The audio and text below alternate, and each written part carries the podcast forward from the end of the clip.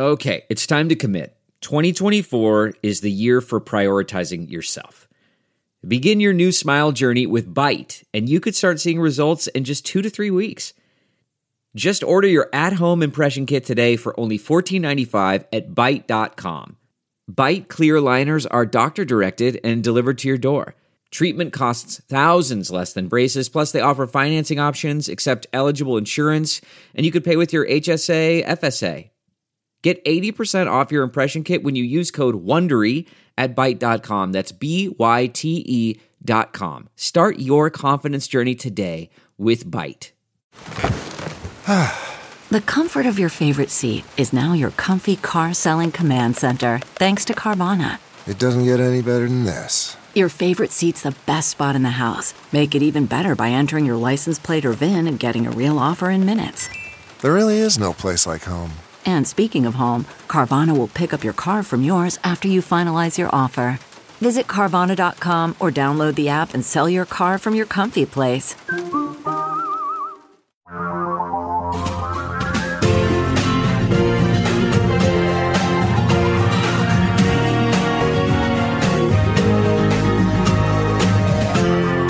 This is the Thom Hartmann Program.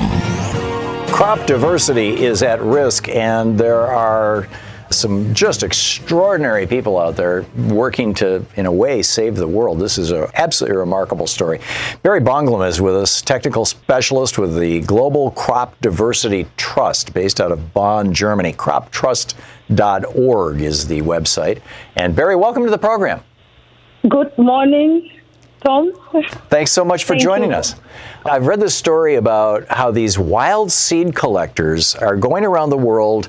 So far, you've collected 370 different varieties of seeds in order to deal with the lack of genetic diversity in our seed crops that makes them vulnerable to climate change. Can you explain that? Yes, we collected 371 species and subspecies of wild relatives. So this is a global effort to rescue endangered crop wild relatives by collecting them from the wild, conserving them, and preparing them for use in pre-breeding. And this particular part of the project, it lasted for six years, but it is important to note that this is part of a bigger 10-year project that was funded by the Norwegian government, and it is aimed at adapting agriculture to, to climate change. We call it, in short, the Crop Wild Relative Project. Some of the stories that I saw collectors in Nepal traveling on elephants to ward off tigers and rhinos, and they found a species of wild rice that's resistant to bacterial blight and a relative of the sweet potato that's resistant to insect attacks and can grow in salty soils. In Ecuador, collectors uh, wore long plastic boots with metal tips to protect them from snake bites while finding another high yield rice. These are extraordinary stories. Where do you find folks to do this? As we all know, climate change is really knocking at our, our doors, and we need to adapt our crops to climate change. And we know that the genetic diversity in the cultivated crops is already very narrow because the history of agriculture is long. Over the years, as farmers have carved out the domesticated crops from the wild, they lost a lot of genetic diversity. And now with climate change, they are not really able to cope with changes such as the diseases, the pests, and so on. So we need to bring in new diversity. And this diversity, the best way of bringing it in this new diversity is from the wild relatives because the wild relatives are the richest source of untapped genetic diversity that we are going to need to confront climate change wild relatives, they have these novel traits that enable them to be able to cope in adverse conditions. And we really believe that these novel traits can be brought in to the backgrounds of cultivated crops used to produce varieties that are more resilient and can stand the test of time. Would a way to describe this be accurate if I were to say that basically the process of producing domesticated crops is selecting and it's what we've been doing for 10,000 years since the agricultural revolution, is selecting yeah. seed crops that are as ideally suited as possible to the balance between the current environmental conditions, the current soil conditions, the current local conditions with regard to pests and fungus and, and insects and everything else that are the most likely to survive and then have high yields that are the most likely to survive through that. And because of that, we've settled on just a few dozen or a few hundred individual species that provide the bulk of our food, particularly at a local level. But as climate change is altering weather, and bringing pests that these plants might not have, have uh, seen before, whether they be bacterial or fungal or, or insect, bringing growing seasons that are different, bringing different levels of moisture in the soil or a lack of moisture in the soil, that our seed crops lack the genetic diversity to be able to adapt to these new climates. And that's why y'all are out there in the wilds looking for edible plants or subsets of the of the main edible plants that we eat, like you know yams and rice and things, that do have that genetic diversity that can fit into these newly created, essentially ecological niches that are caused by climate change. Is that an accurate way of defining it or ex- explaining it? Perfect, perfect. That would be an accurate way of defining it.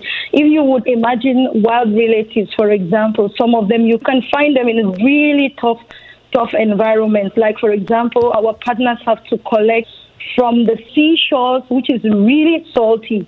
You imagine that for such a species to be able to cope in that environment, it should have some traits that enable it to grow in that high concentration of salt. And so we are looking at the future. If we have climate change and our plants have to cope to high salty to salty soils, for example, we might need traits from such a crop wild relative to introgress it into the background of a cultivated crop so that it can cope, for example. It's the same thing with heat tolerance and so on.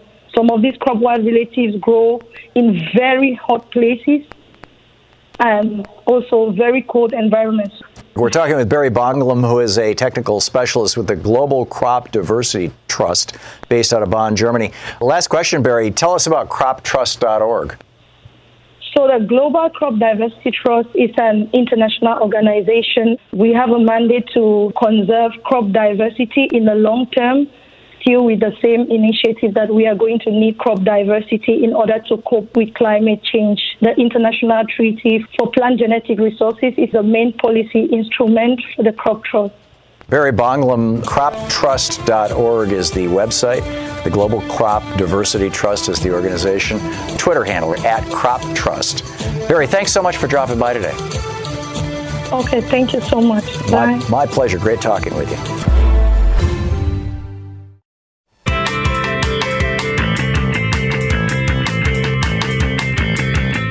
On the line with us is Dr. David Reichmuth, a senior engineer with the Union of Concerned Scientists in the Clean Vehicles Program. UCSUSA.org is their website. His Twitter handle is dr underscore Dave 510. And uh, Dr. Reichmuth, welcome to the program. Thanks. Thanks for having me, Thom. Thanks for joining us. You wrote this great op ed asking the question Are electric vehicles really better for the climate? Yes, here's why. Tell us the science behind this. Why is it better? A lot of our electricity is generated with coal and oil and natural gas. I live in Portland, Oregon. The electricity we get comes from the Bonneville Dam, and my car is mostly electric. I've got one of those plug in hybrids. So I've bought, I think, one tank of gas in the last year because I can get 30 miles on a charge, which is pretty much anywhere in Portland and back home. But how is it generally speaking, across the United States, how is it that buying and driving an electric car is better for our environment than driving a gas powered vehicle?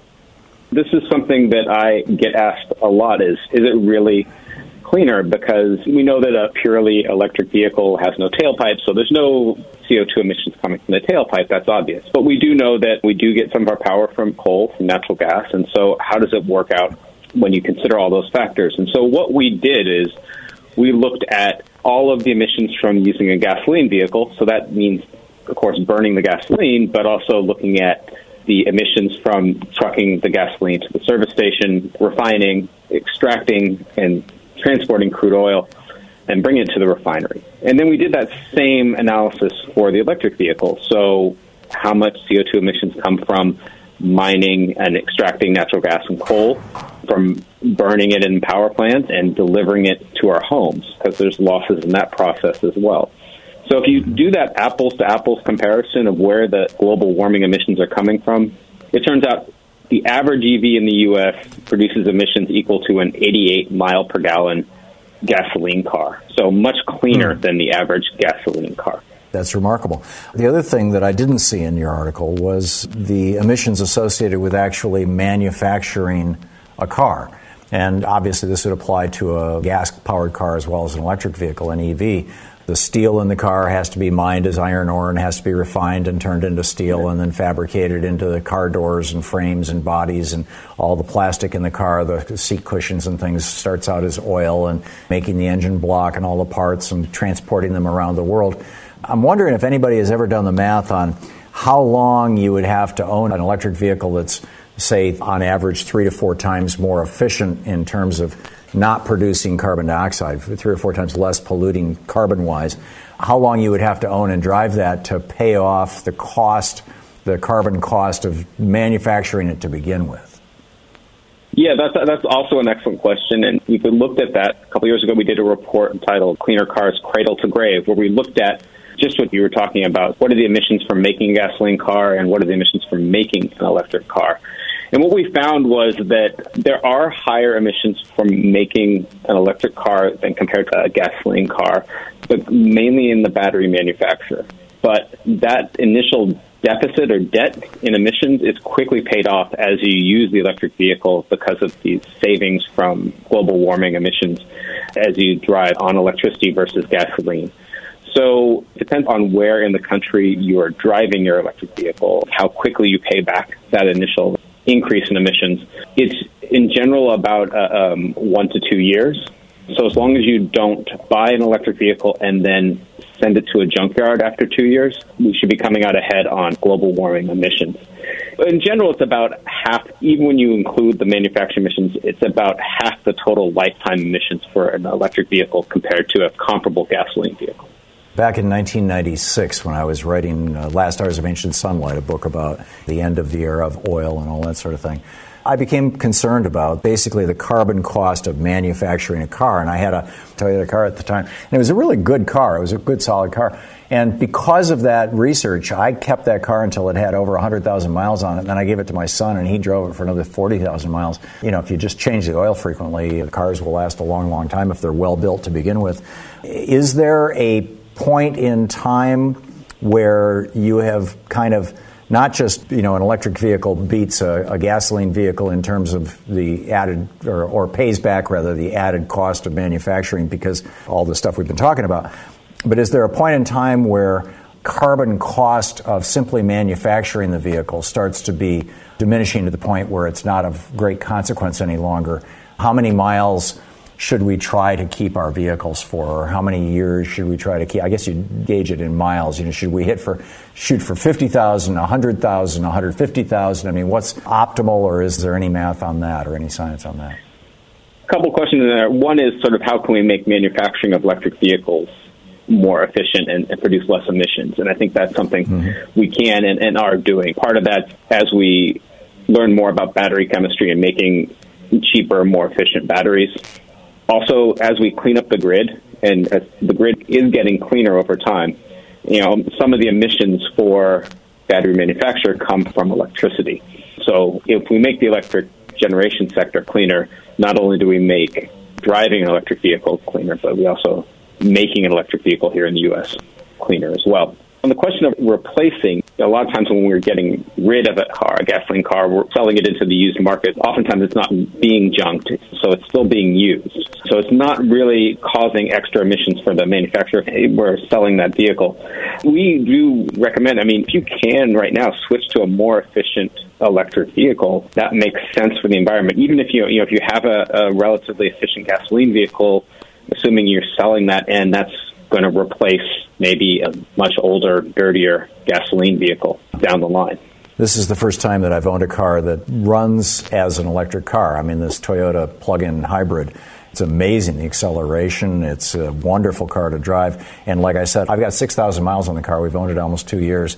And I think I've bought, I'm pretty sure I have only bought one tank of gas in literally the last 12 months. because it's just so easy to do. Dr. David Reichmuth, he's the senior engineer with the Clean Vehicles Program at the Union of Concerned Scientists, the website ucsusa.org. Thanks for having me.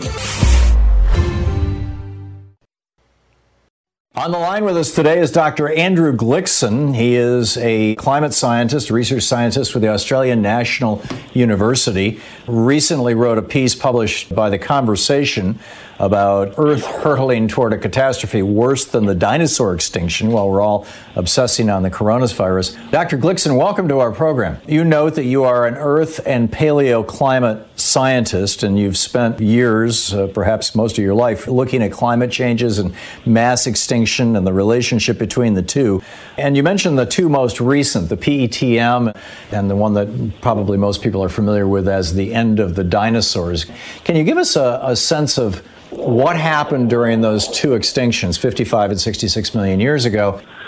Yeah, okay. Well, KT uh, impact events, the asteroid impacts, has released massive amounts of carbon dioxide into the atmosphere over a period which has been estimated as about approximately 10,000 years.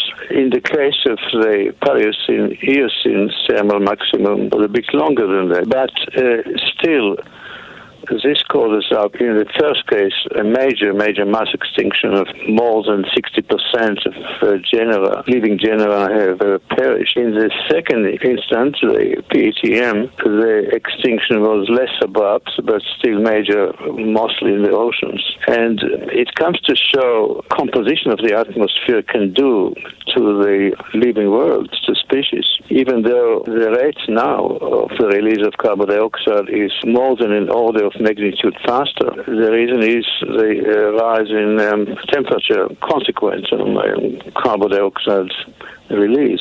This uh, immediately alerts us to the destructive consequences of the release of the changing transfer and the composition of the atmosphere at such an extreme rate. So, in other words, we're pumping carbon dioxide or carbon equivalent products, methane and whatnot, into the atmosphere at a rate that is at least 10,000 times faster than the two previous extinctions? Do I have that right? 10,000 years 10, versus maybe a thousand? 10,000 faster. 10,000 is length of time, the number of years. It's at least an order of magnitude faster at the present time. What does this mean for the larger animals and the apex predators like us humans?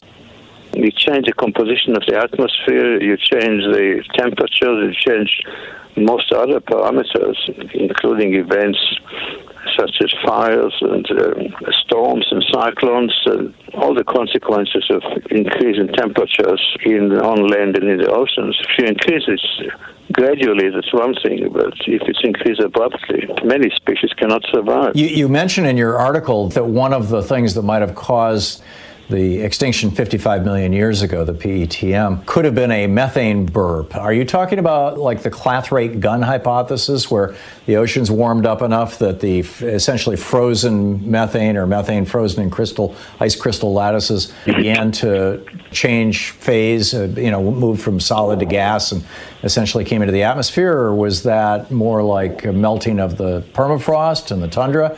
That it was methane is suggested on the basis of the isotopic composition of the uh, carbon which has been released at the time. Now, the source of the methane is still a problem. It was a massive injection, even though it went over 10,000 years or more than 10,000 years, which in terms of the biosphere was very fast, but still not as fast as what's happening now. Compare it, or when you look at it in perspective of what's happening now, we have many hundreds of billion tons of methane uh, locked in um, in the permafrost in Siberia and Canada and generally in the Arctic, which is already being released at very high rates. We now have close to 2,000 parts per billion of methane, which is powerful greenhouse gas. It's more powerful than carbon dioxide by a large factor. We are releasing, or the permafrost melting is releasing methane now at a rate which is once again faster than what happened during the geological events. What will the world look like for our children and grandchildren? Uh, we cannot tell, of course, that we don't have a crystal ball but many species cannot survive such an extreme change in the composition of the atmosphere. There will be some which can survive, but there will probably be very primitive forms of life, to mammals and so on. They suffer badly. No one can tell exactly to what extent, but they will suffer. My wife and I took a walk today along one of our country's major rivers, and there was a long stretch with a lot of flowers that were blooming. And 50, 60 years ago, when I was a child, those flowers would have been covered with bees and flies. There would have been butterflies all over the place. We saw two swallows in the 40 minute walk. We saw one bumblebee. Our program is uh, broadcast nationwide. We get a lot of truck drivers calling in, and they're, and they're telling stories about how 20, 30, 40 years ago, as they drove across lush areas like Michigan or the American South, they would have to stop every five or six hours to clean the bugs off their windshield. Now they can go a week without cleaning their windshield. We've heard about the insect holocaust. Are these all the early warning signs that we are approaching biological disasters? That's a part of it. Uh, insects are affected. Uh, it was generally thought that insects or some insects are resistant to uh, climate change, but even here in Australia, or at least where I am, there are fewer insects, fewer flies, fewer mosquitoes. It's hard to say why the rise in temperature is affecting them to this extent because, of course, there are a lot of insects in tropical regions. But it seems as a direct observation that there are, uh, like you say, changes. It's a worrying changes because, of course, insects have a major role in the biological world. Without insects or with fewer insects, a lot of processes, including the uh, flowering of plants and so on, uh, hardly possible. It gives me the sense that we're living in a very, very difficult time or on the edge of one. What is your advice to the world, to all of us? I mean, what, where do we go? What do we do? Well, if civilization continues to dig and burn and make hundreds of billions of tons of carbon from the Earth's crust, and release it into the atmosphere. Civilization is changing what I would call the lungs of the earth. If we breathe, which we do, higher concentration of carbon dioxide, we get very sick. It's called hypercapnia. That's the ratio of carbon dioxide to oxygen. The same goes for the entire Earth. The changing composition of the atmosphere is affecting the biosphere whether it's plants or insects or animals, what do we do? If the virus is going to end up making millions of people sick, which it does, then such an extreme change in the climate that we are witnessing now would make billions of people sick. What do we do? Well, we need to recognize that it is a crisis. It's a crisis in the living world. And we need to elect governments which recognize it's a climate and do everything possible to try and ameliorate it. The carbon dioxide concentrating in the atmosphere is already so high. It's higher by more than 40% than it was in pre-industrial times. That it's not only that we need to reduce emissions, we need also to somehow draw down uh, of carbon dioxide in the atmosphere, sequester carbon dioxide from the atmosphere, as it's causing amplifying feedbacks from land and from ocean. If we can elect uh, governments which understand it and act upon it, then we can try and reduce the damage. But at the moment, I don't feel particularly optimistic about it. Dr. Andrew Glikson with Australian National University, thank you so much for being with us. Sometimes Louise and I just crave a restaurant quality dinner at home without doing all the work or driving. Well, Cook Unity is the first chef to you service delivering locally sourced meals from award winning chefs right to your door every week. And it appears to be less expensive than other delivery options. Go to cookunity.com slash Hartmann with two N's or enter the code Hartmann with two N's before checking out for 50% off your first week. We just received our first meals from Cook Unity and what a huge difference it is to get the best chefs in the country to bring creative, delicious meals to us and you every week. Every meal is handcrafted by chefs and made in local micro kitchens, not large production facilities.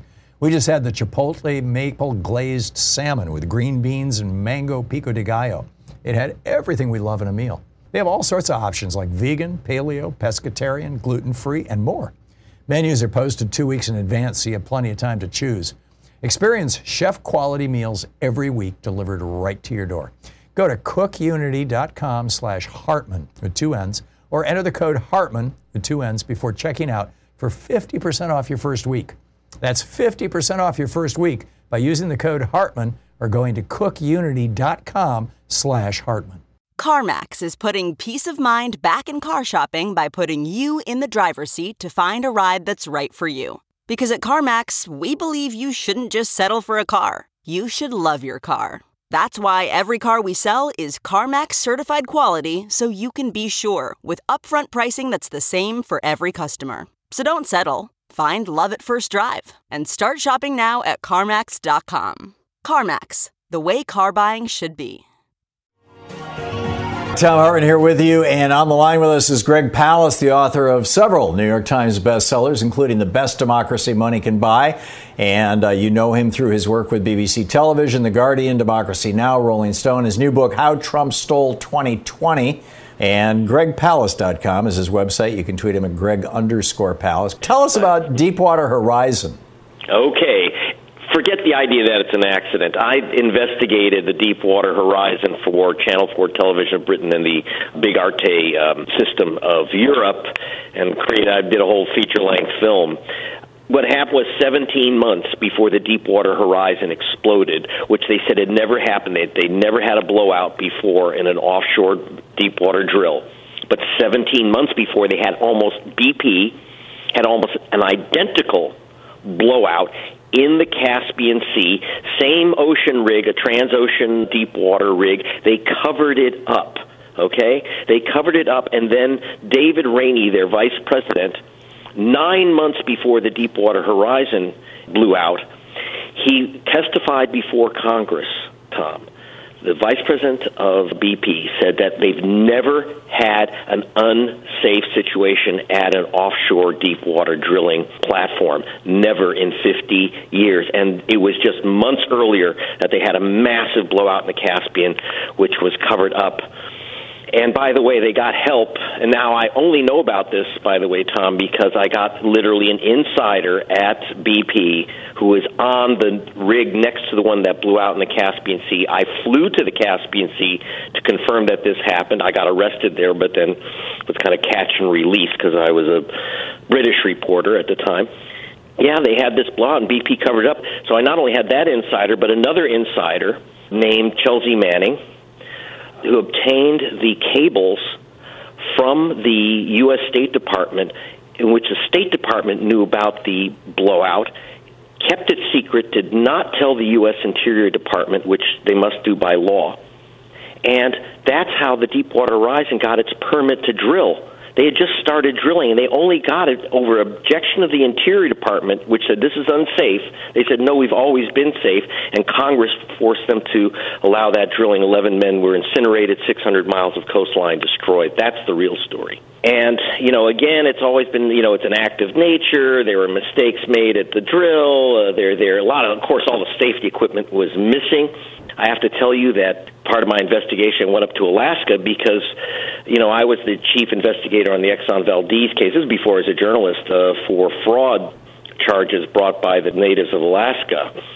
And BP was actually in charge, supposed to prevent that spill of the Exxon Valdez. Exxon, because it had its name on the boat, got all the blame, but BP was more to blame. They didn't have any cleanup equipment there, which they had promised to have, which they'd signed off and said they had, and then they pulled the same stunt in the Gulf.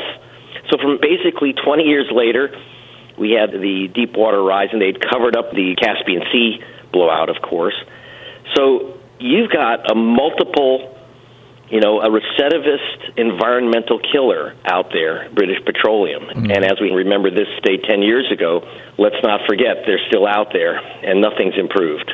You know, there's a lot of oil spills, Thom, and it's actually pretty easy to stop them. You basically surround them with rubber and the sucker ships, or the containment ships as they call them, but you have to have that equipment in place, and it costs literally billions for BP to live up to its agreements for the Gulf and its agreements for Alaska, and they've never lived up to those agreements. There was no reason why that when that first of all they should never have used the system that they used which is nitrogen laced quick dry cement that still is not prohibited. And that's how it blew out in the Caspian. That's how it blew out at the Deepwater Horizon. They're plugging these holes with this quick dry cement. They put nitrogen in it, and, and on the deepwater wells, there's a lot of uh, pressure. So it's like kind of blowing into a milkshake. You're going to create bubbles, and that's your blowout. So we still have these massive problems. We still have oil companies that really couldn't care if their rig workers get blown to kingdom come. It's just the end cheaper for them to pay people off and pay up the cleanup than the literally billions of dollars they'd have to spend each year to keep drilling even close to safe. It's madness to be drilling deep water in the Gulf anyway, and that's still continuing. Amazing. Yeah. The great Greg Palast. GregPalast.com is the website. You can tweet him at Greg underscore Palast. Greg, thanks for dropping by. You're the best, Thom. Thank you. Bye. Dana Nuccitelli, the environmental scientist, writer, and author of Climatology versus Pseudoscience, a regular contributor to the Yale Center for Environmental Communication, The Guardian, and Skeptical Science. Plus, uh, Dana has a master's degree in physics from UC Davis. YaleClimateConnections.org is his website. Dana1981 is your Twitter handle.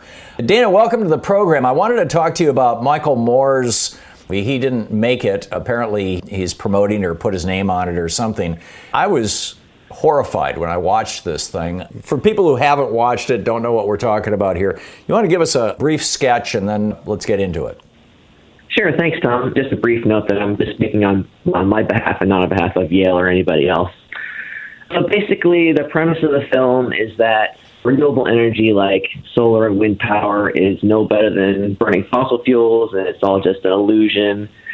And so we should just keep going with the status quo and instead work on other. I mean, they don't really propose any other solutions, but they kind of imply that some sort of end to growth is the solution we should be aiming for rather than shifting to cleaner technologies. That's the basic summary of the film. Okay, and you can build a strong argument that growth and the way that we grow and even population growth are all mitigating factors in this. And the movie does point out basically the scam of you know wood chip biomass. But outside of that, it seems like the basic message is had these guys been making a movie about Thomas Edison back in the 1890s, they'd be saying, you know, his light bulb uh, it looks kind of nice, but it only burns for about 25 minutes, and uh, you know we should just go back to candles. And in fact, many of the statistics are way out of date. What is your specific critique of this documentary? There, there are a lot of very misleading scenes in there, but a lot of the scenes that look at clean technologies like solar panels and wind turbines, they were filmed kind of around the year 2010 when and, and these technologies have improved so fast they become so much cheaper and more efficient that if you're only looking at the technology from a decade ago it's completely misrepresentative of what it can do today. Like solar panels have become something like 70, 80% cheaper over the past decade, which is not mentioned anywhere in the film. They just do this a couple scenes looking at solar panels that are over a decade old, and, it gives the impression that these are outdated, inefficient technologies that are it's just it's it's sort of like looking at cell phones and just looking at flip phones and saying, well, flip phones are terrible, and so cell phones are just not worthwhile when you know technology improves really fast. So you have to keep updating it. If you're going to release a film in 2020, it has to represent the state of technology in 2020, not in 2010. So that's one problem. At one point, they make the claim that because fossil fuels are required to kind of manufacture and install clean technologies, that it's no better than just continuing to burn fossil fuels in power plants. It's an absurdly wrong claim because scientists do things called life cycle assessments that look at the carbon footprint associated with these things manufacturing, installation, lifelong operation, and decommissioning of all kinds of power plants. And these life, life cycle assessments show that renewable technologies like wind and solar have a much, much, much smaller overall lifetime carbon footprint than coal and natural gas do, something like 20 times smaller. Like hmm. the film doesn't do any kind of these like quantitative assessments. It doesn't compare the numbers. It just says, well, because the carbon footprint of solar and wind isn't zero, then it's no better than a coal burning power plant, which is completely ridiculous and just like that's the most misleading claim in the entire film. It's just flat out insanely false. It does go after a couple of sacred cows in the Green Movement, specifically Al Gore and Bill McKibben, and essentially accuses them of being less than honest or being on the take. And specifically with regard to biomass, both of them have loudly, publicly reversed or walked away from any position on biomass. And in every other regard, it seems like these are just like really great people who are doing good work. After the film came out, and, and they walked back those positions, but you know, then continue doing what they're doing, which I salute. Uh, my understanding is that Michael Moore pulled this film out of distribution, but then it just went over to YouTube, which is where, what, some 5 million people have seen it now. What's the story here with this thing? How did this film get made? Why is Michael Moore's name on it? Um, yeah, I mean, Jeff Gibbs was the director, but Michael Moore was the producer on it. So I think Jeff Gibbs did most of the work and kind of brought Michael Moore on board with it. There's a, a group called Films for Action that had originally distributed it, and then they pulled it, and then they decided that they didn't want to get the kind of backlash and to draw more attention to it by pulling it, so they put it back on to their distribution website. But it's primarily been viewed on YouTube. I think it's been viewed more than 7 million times on YouTube. It hasn't been picked up by very many other distributors for probably because of the very misleading nature of it. Um, and yeah, I mean, the attacks, especially on Bill McKibben, are, are pretty ridiculous because Bill McKibben has spent basically his entire career trying to slow climate change, and it, it paints him as this, as this villain who's trying to like burn entire forests for energy or something like that.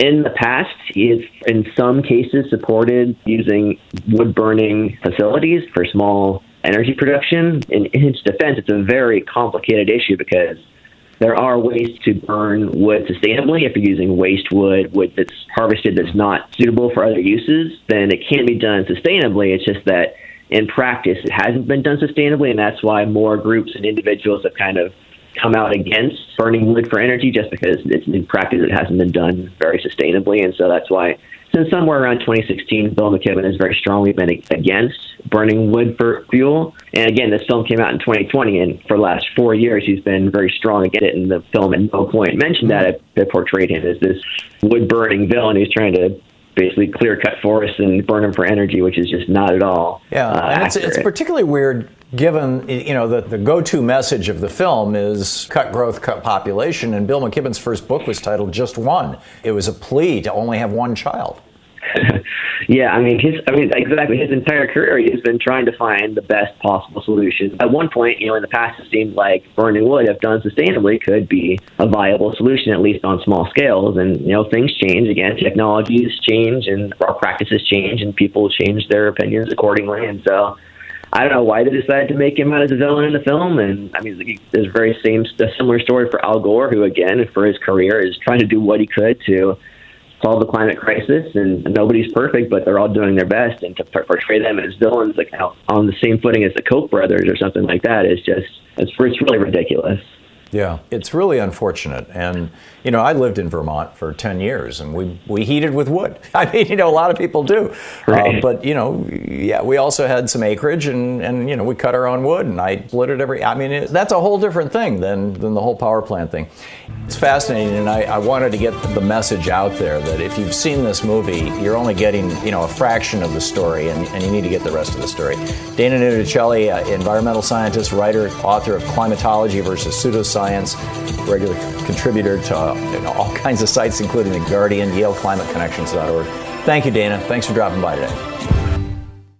Quick math the less your business spends on operations, on multiple systems, on delivering your product or service, the more margin you have and the more money you keep. With higher expenses on materials, employees, distribution, and borrowing, everything costs more. NetSuite is the number one cloud financial system, bringing accounting, financial management, inventory, HR, all into one platform and one source of truth. With NetSuite, you reduce IT costs because NetSuite lives in the cloud with no hardware required. It's accessible from anywhere. You cut the cost of maintaining multiple systems because you've got one unified business management suite. You improve efficiency by bringing all your major business processes into one platform, slashing manual tasks and errors. Over 37,000 companies have already made the move. So do the math. See how you'll profit with NetSuite. By popular demand, NetSuite has extended its one-of-a-kind flexible financing program for a few more weeks. Head to netsuite.com slash Hartmann with two N's. netsuite.com slash Hartmann. That's netsuite.com slash Hartmann. Okay, picture this. It's Friday afternoon when a thought hits you. I can spend another weekend doing the same old whatever, or I can hop into my all-new Hyundai Santa Fe and hit the road. With available H-Track all-wheel drive and three-row seating, my whole family can head deep into the wild. Conquer the weekend in the all-new Hyundai Santa Fe. Visit HyundaiUSA.com or call 562 for more details. Hyundai, there's joy in every journey. So the northern Russian Siberian town of Verkhoyansk, which is uh, normally in the dead of summer, hits an average high temperature of around 68 degrees, is over 100 degrees, or at least it was yesterday. I'm not sure about today. This is very troubling, or at least it seems to be on the surface. Let's do a reality check here with Dr. Michael Mann, the Distinguished Professor of Meteorology, the Director of the Earth Systems Science Center at Penn State University, a member of the National Academy of Sciences, author of several books, including most recently The Madhouse Effect How Climate Change Denial is Threatening Our Planet, Destroying Our Politics, and Driving Us Crazy. He's also the recipient of the Tyler Prize. His website, Michael Mann, with two N's at the end, uh, net and you can tweet him at Michael E. Mann, M A N N. This is just the latest development that really drives home the fact that we are dealing with what can reasonably be described as a planetary emergency. We are seeing new thresholds of heat here in the United States. Now, in the Arctic, the Arctic is warming about twice the rate of the rest of the planet. And that has to do with some of the, the factors that are specific to that region. There's a lot of ice, and when you melt that ice away and you expose the ocean surface or the ground, it can heat up much more rapidly.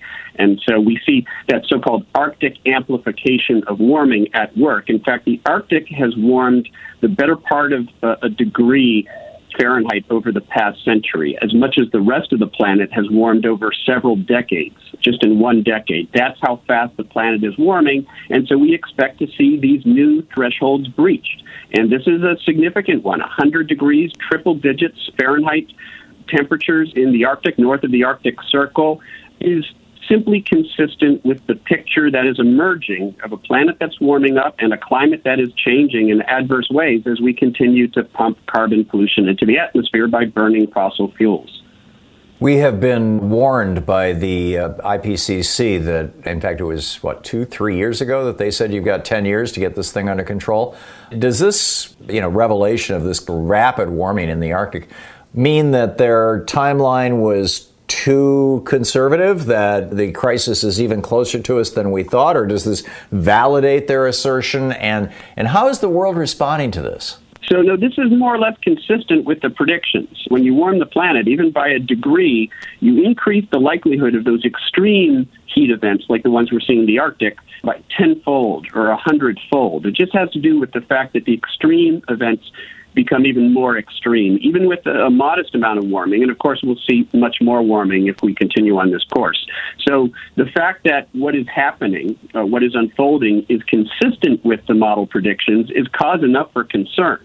It indicates that, in fact, we don't have much time. If we are to limit warming below truly catastrophic levels, you mentioned a decade. There was the 12 year sort of number that was quoted quite a bit a couple oh, of years, years ago, that we had 12 years yeah, and so it's it's about two years later, so that's about ten years. And and what that number really means is that we have about a decade to bring down those carbon emissions dramatically by a factor of two, even within the next decade, if we're to avert warming the planet by more than about two degrees, the better part of four degrees Fahrenheit, where we really start to see the worst impacts play out. So we don't have much time. The COVID 19 crisis Ironically, the shutdown and the decrease in air travel and transportation, that led only to a modest decrease in carbon emissions. It looks like maybe only about 4% or no more than 7% this year, even with that massive shutdown, that massive lockdown. And that isn't even enough. If we're to bring those carbon emissions down by a factor of two in the next decade, we've got to bring them down by more than 10% every year. And so that shows that this is still an uphill battle. Simply changing individual behavior, traveling less, those sorts of changes in behavior and individual actions aren't enough. We need systemic changes, structural changes in our economy, policies that incentivize a massive and rapid shift away from fossil fuel burning. For example, the Green New Deal, I actually think it doesn't quite go far enough. The Green New Deal contains incentives for renewable energy, which is a critical part of the solution. I also think we actually need to put a price on carbon. Polluters need to pay when they dump their pollution into the atmosphere. Right now, they do that at no cost. As my good friend Bill McKibben has said, we've given the fossil fuel industry the greatest subsidy of all time. They can dump their waste into our atmosphere at no cost, and that has to change. And so, reason to believe that if we see this massive blue wave that is shaping up right now, and we see new leadership in Washington, D.C., we can hit the ground running. We're making some progress already, even under Trump. There's enough happening at the state level and what companies are doing, what individuals are doing, that we're making some progress. What we need to do is accelerate that progress. And, you know, if we get a Democratic Congress and a Democratic president, maybe even working together with some moderate conservatives who are, you know, offended by what their party has become, I think there's a real opportunity for dramatic action here within the next year. One of the things that we're seeing in uh, governments around the world is this shift to the authoritarian right. You know, we're seeing it right here at home with Donald Trump in the White House, and hopefully it'll be a temporary one, but more permanent ones have happened in Turkey, in the Philippines, in India now with Mr. Modi, in Hungary with Orban, Poland with Duda, in Jair Bolsonaro in Brazil. And one of the through lines for all of these seems to be climate change denial. Now, you wrote a book about climate change denial and its relationship to politics and to billionaires and all this kind yeah. of stuff. You know, I look at this scenario and I'm just like, flummoxed. Why do the world's billionaires want to fund right wing governments to deny climate science? Yeah, I mean it's it's a sad commentary on our state of affairs, Thom, and, and you speak to a much larger problem. Climate change denial and the lack of action on climate is really a symptom of a much larger problem that we have right now with authoritarian regimes taking hold around the world. And one commonality here is fossil fuels. Most of these countries we're talking about are essentially petrostates. Their governmental policies are dictated by powerful fossil fuel interests who favored their own short term financial interest over the greater good of, of, the people that these governments are supposed to represent. Has this level of economic shutdown, you know, we were warned a couple, two, three years ago that we had 10 years. The IPCC said, you guys don't get your emissions down to this level within 10 years, all hell is going to break loose. I'm wondering, you know, I, I, take a walk now. The sky is clear. I can see Mount Hood down, you know, 100 miles away as if it was next door. There are literally no jet trails in the sky. We live near an airport. Maybe one, one plane takes off an hour. Are we there yet? I mean, it, has the coronavirus shut down world activity has it taken us to 100% of the IPCC's goal for 2020? Or are we only 50%? I mean, where, and what does this tell us about what we need to do going forward to achieve those goals?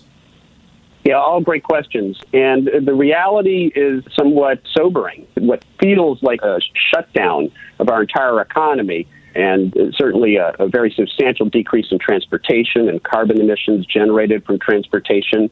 Uh, what seems like life changing changes in lifestyle have only gotten us about maybe 6 to 8 percent uh, reduction in carbon emissions. And we need to bring those carbon emissions down by 10 percent every year for the next decade if we're going to avoid crossing that threshold of uh, dangerous planetary warming. So it sounds to me like the essence of what you're saying, Dr. Mann, is that we have used a relatively blunt instrument, this brute force thing of everybody just yeah. stay home for three months now to bend the curve down by 6% but we've got to yeah. hit 10%. The Republicans and the fossil fuel industry are going to say, okay, you've got the, you know, a, another Great Depression as a result of just 6%, and you want more? And your response right. sounds to me like what you're saying is, yes, we can get a larger carbon emission reduction without the Great Depression by doing it smart exactly instead right. of doing it with a sledgehammer. That's exactly right, Thom. In fact, it's the opposite, right, of what, of what the talking points of the, the critics would hold. Actually, as we know, moving to renewable energy generates all sorts of new jobs. Uh, it's good for the economy, and obviously, it's much better for the planet. So it's win win. There's no reason not to do it. The only obstacle right now is, as I alluded to, the fact that we have you know, fossil fuel interests who are currently essentially running our government under the Trump administration. We need to replace that government. We have an election coming up in months. We need to vote in politicians who will act on this problem before it's too late, before we truly do destroy the livability of this planet for future generations. Yeah, well, given that a coal lobbyist is running the Environmental Protection Agency and an oil lobbyist is running yep. the Interior Department, I would say we're, we're at full capture here. Yeah. Another story that has been haunting me, it's, it's popped up all over the place. It started the science magazines and it's migrated into the popular press, is that the, uh, the, the so called wet bulb temperature of 35 degrees Celsius you know, wet bulb is where basically it's it's so hot and the humidity is so high that humans cannot evaporate perspiration enough to cool themselves down. It's the old, you know, it doesn't feel hot in Arizona because the air is so dry. But, you know, even 10 degrees, you know, even something in the 90s rather than in the hundreds, if you're surrounded by 80% humidity, will kill you.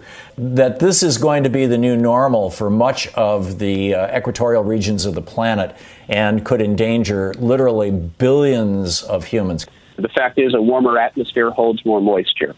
So, in general, uh, you get more humid conditions in places like the tropics. And it gets hotter. So, it gets hotter and more humid. And we all know from our own experiences that it's those very hot, very humid summer days that really do a number on us, that make it very difficult to be outside. As you allude to, that becomes the new normal. Think of the hottest, most humid summer day you've ever experienced. We'll simply call that summer by mid century that will be the typical conditions that we expect to see in the summer here, even in the mid latitudes, if we continue on the path that we're on. And there are regions, a large swath in the tropics, where that combination of heat and humidity will literally be deadly. It will be too hot for human beings. And so, what we're talking about, as we all know, less land for us because the tropics become unlivable, because our coastlines become flooded. Some of our largest coastal regions become flooded because of sea level rise. So there's less land, there's less fresh water, there's less food, and there's 7.8 billion and growing people on this planet. That's a prescription for a disaster if we don't do something now. And by doing something, I'm assuming you're talking about getting carbon emissions under control. Yeah, I'm talking about voting Donald Trump out of office, of course. But no, absolutely. That's the first step. But what we need, uh, indeed, is policies at the highest level. We need the U.S. to actually become a leader again when it comes to the, the worldwide effort to avert catastrophic climate change. And we had that leadership under Barack Obama. Sure, we can fault certain policies here or there, but we were on the right track. And of course, under Trump, we've headed off in the wrong direction now. Dr. Michael Mann, his uh, most recent book, The Madhouse Effect, his website, michaelmann.net, M A N N.net, and you can tweet him at Michael Mann. Dr. Mann, thanks so much for dropping by today. It's great talking with you. It's always great talking with you. Thank you. You too, Thom. Thanks. So, some of you may recall back years ago, I had a, a, biologist on this program. His name was Stuart Pimm, a well known, well celebrated biologist who was explaining to us how bears pooping in the woods were cycling salmon into the forests and keeping the forests healthy. What Stuart explained was that there were parts of the Pacific Northwest where the forests were not healthy. When they took the dam out, the salmon were coming upriver and the bears were catching them out of the water and walking back into the woods and eating them and then the bear poop was fertilizing the forest with that iodine. And it was bringing these forests back to life. Well, we're seeing the same thing now happening in the Amazon. Tapirus terrestris, also known as tapirs, T A P I Rs, they have a long snout and they're about the size of a dog, kind of pig like, more or less. Turns out that tapirs are the only animals in the forest that can successfully eat very large seeds that jungle trees produce and then transport those seeds miles away and poop them out intact so that those trees are moving, are spreading, are, are, are being spread around. And one of the things that is happening now as a consequence of deforestation in the Amazon, and this is the critical piece how everything fits together, it's all these small pieces. There's increasing evidence that the tapirs are being killed off in part because of deforestation. The forests can no longer maintain their populations. And as the tapirs are killed off, the ability of the jungle trees, these giant trees in the jungles, to regrow forests after they've burned and things, are diminishing. This is how it all happens. It's like we think that these complex systems are ultimately not complex, that they're somehow very, very simple systems. They're not. Most people would not think, oh, gee, you know, if if they cut out my stomach or if they took out my liver or if they removed my brain, I could still be just fine, right? Some, some essential organ. And yet we look at complex ecosystems and don't realize that they have all these complex and absolutely required pieces to them too. It's a lesson that you would think would be self evident, but apparently is not. It's really unfortunate. We're all familiar with the crisis of plastic bottles and disposable plastic and plastic bags getting into our oceans and plastic living forever in our landfills.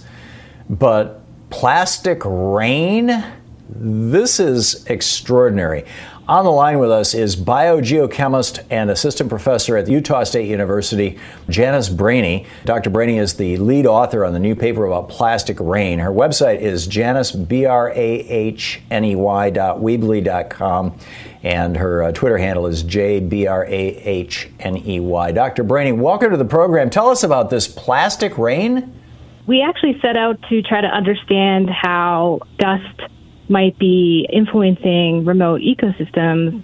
But instead, what we found was a whole lot of plastic coming out of the sky, both with rain and under dry conditions. So this is uh, presumably microscopic plastic, the little tiny particles that have been worn by weather over the years from the giant piles of plastic we've got around, or is this something from industrial processes like manufacturing? So, a little bit of both. Most of what we saw were fragments of clothing. So, we saw a lot of fibers that were polyester or nylon or typically associated with clothing. But we also saw a lot of fragments of plastic that we couldn't identify what their original source was, but very brightly colored primary plastics, so plastics that were in their original form. So we saw a lot of brightly colored micro beads which are most likely coming from paint. If rain fell on your hand and you looked carefully at it, you still wouldn't see these, right? I mean, we're talking so small you'd have to look in a microscope? Right. They're very, very small. So about the width of a human hair or much, much smaller.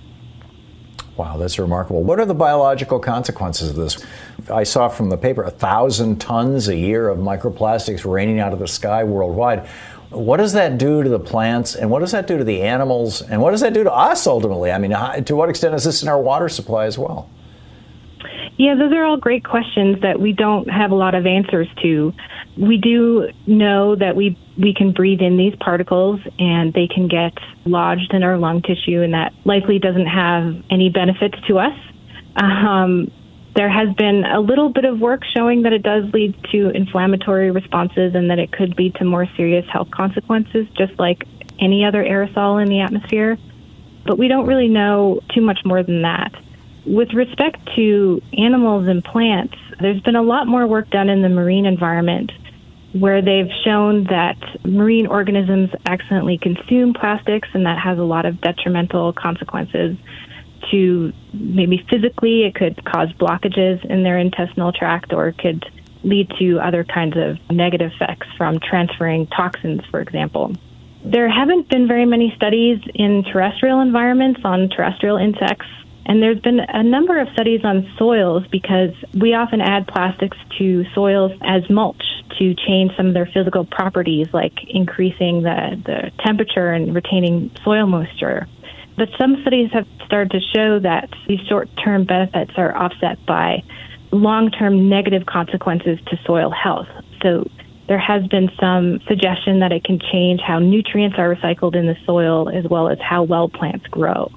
Wow. And not just humans, I, I assume probably most complex animals have at least two organs that are primarily, principal purpose is filtration and metabolism of things that we've ingested, the liver and the kidneys. Uh, it seems like these would be places where microplastic might be particularly problematic. Is this just such a brand new field that we don't know what's going on, or is there some evidence that there's a concern here? I think we should definitely be concerned. I, I can't imagine that breathing in plastic or ingesting plastic is good for us in any way. I'm not a human biologist, so I don't understand the mm. consequences to humans. There just isn't a lot of work done on this yet, I think, because we're only just starting to realize the scale of the problem. It's only been in the last year that we started to see um, more and more evidence of a lot of plastics in our atmosphere and, and where they might be coming from. We're talking with biogeochemist Professor Janice Brahney, assistant professor at Utah State University, lead author on this new paper about plastic rain. Dr. Brahney, what what should we do about this? Where do we begin, assuming that this is not a good thing? And also, I, assuming, and please correct me if I'm wrong, that probably a lot of this plastic that's falling, you know, raining out of the sky for the time it would take for these particles to get ground down this small, if they started out as pieces of clothing and things, this plastic might be 10, 20, 30, 50 years old. Yeah, yeah. A lot of the plastics that we're seeing, we assume, are quite old. And one of the ways that we decided that was because we were able to show that some of the plastics are coming from really, really far away. We were only able to show that small proportion of the plastics were coming from nearby cities. So what that tells us is hmm. that a lot of what we're seeing is this recycling of plastic around the surface of the earth, and so much of it is pretty old.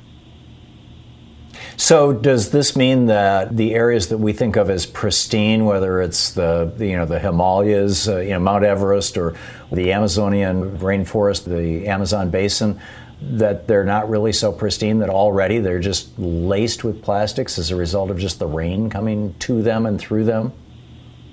That's right. Yeah. The atmosphere is very effective at distributing all kinds of contaminants to really remote locations. And now we know it's also um, plastic that is just about everywhere. There's technology in Germany that actually we showed it in a movie recently to extract carbon from the atmosphere. Is, is this the sort of thing where we should be talking about extracting this stuff out of the environment, or is it just the only response that appropriate response that we can do is to stop it from going into the environment? I think stopping from going it going into the environment. I think that the scale of large scale atmospheric filtration might not be very efficient. And I hope that what by showing what the ultimate sources are of the plastics in the environment, that could help lead to technologies that might limit emissions to the atmosphere or into the environment, as well as to develop better waste management strategies. It's just remarkable research you're doing, uh, Dr. Brahney. Thank you so much for, for doing this research and for dropping by and talking with us about it. I really appreciate it. Thank you. Uh, professor Janice Brahney, a biogeochemist and assistant professor at Utah State University. Her website is Janice, B-R-A-H-N-E-Y dot Weebly, W-E-E-B-L-Y dot com for more information. And you can tweet her at J-L Brahney, B-R-A-H-N-E-Y.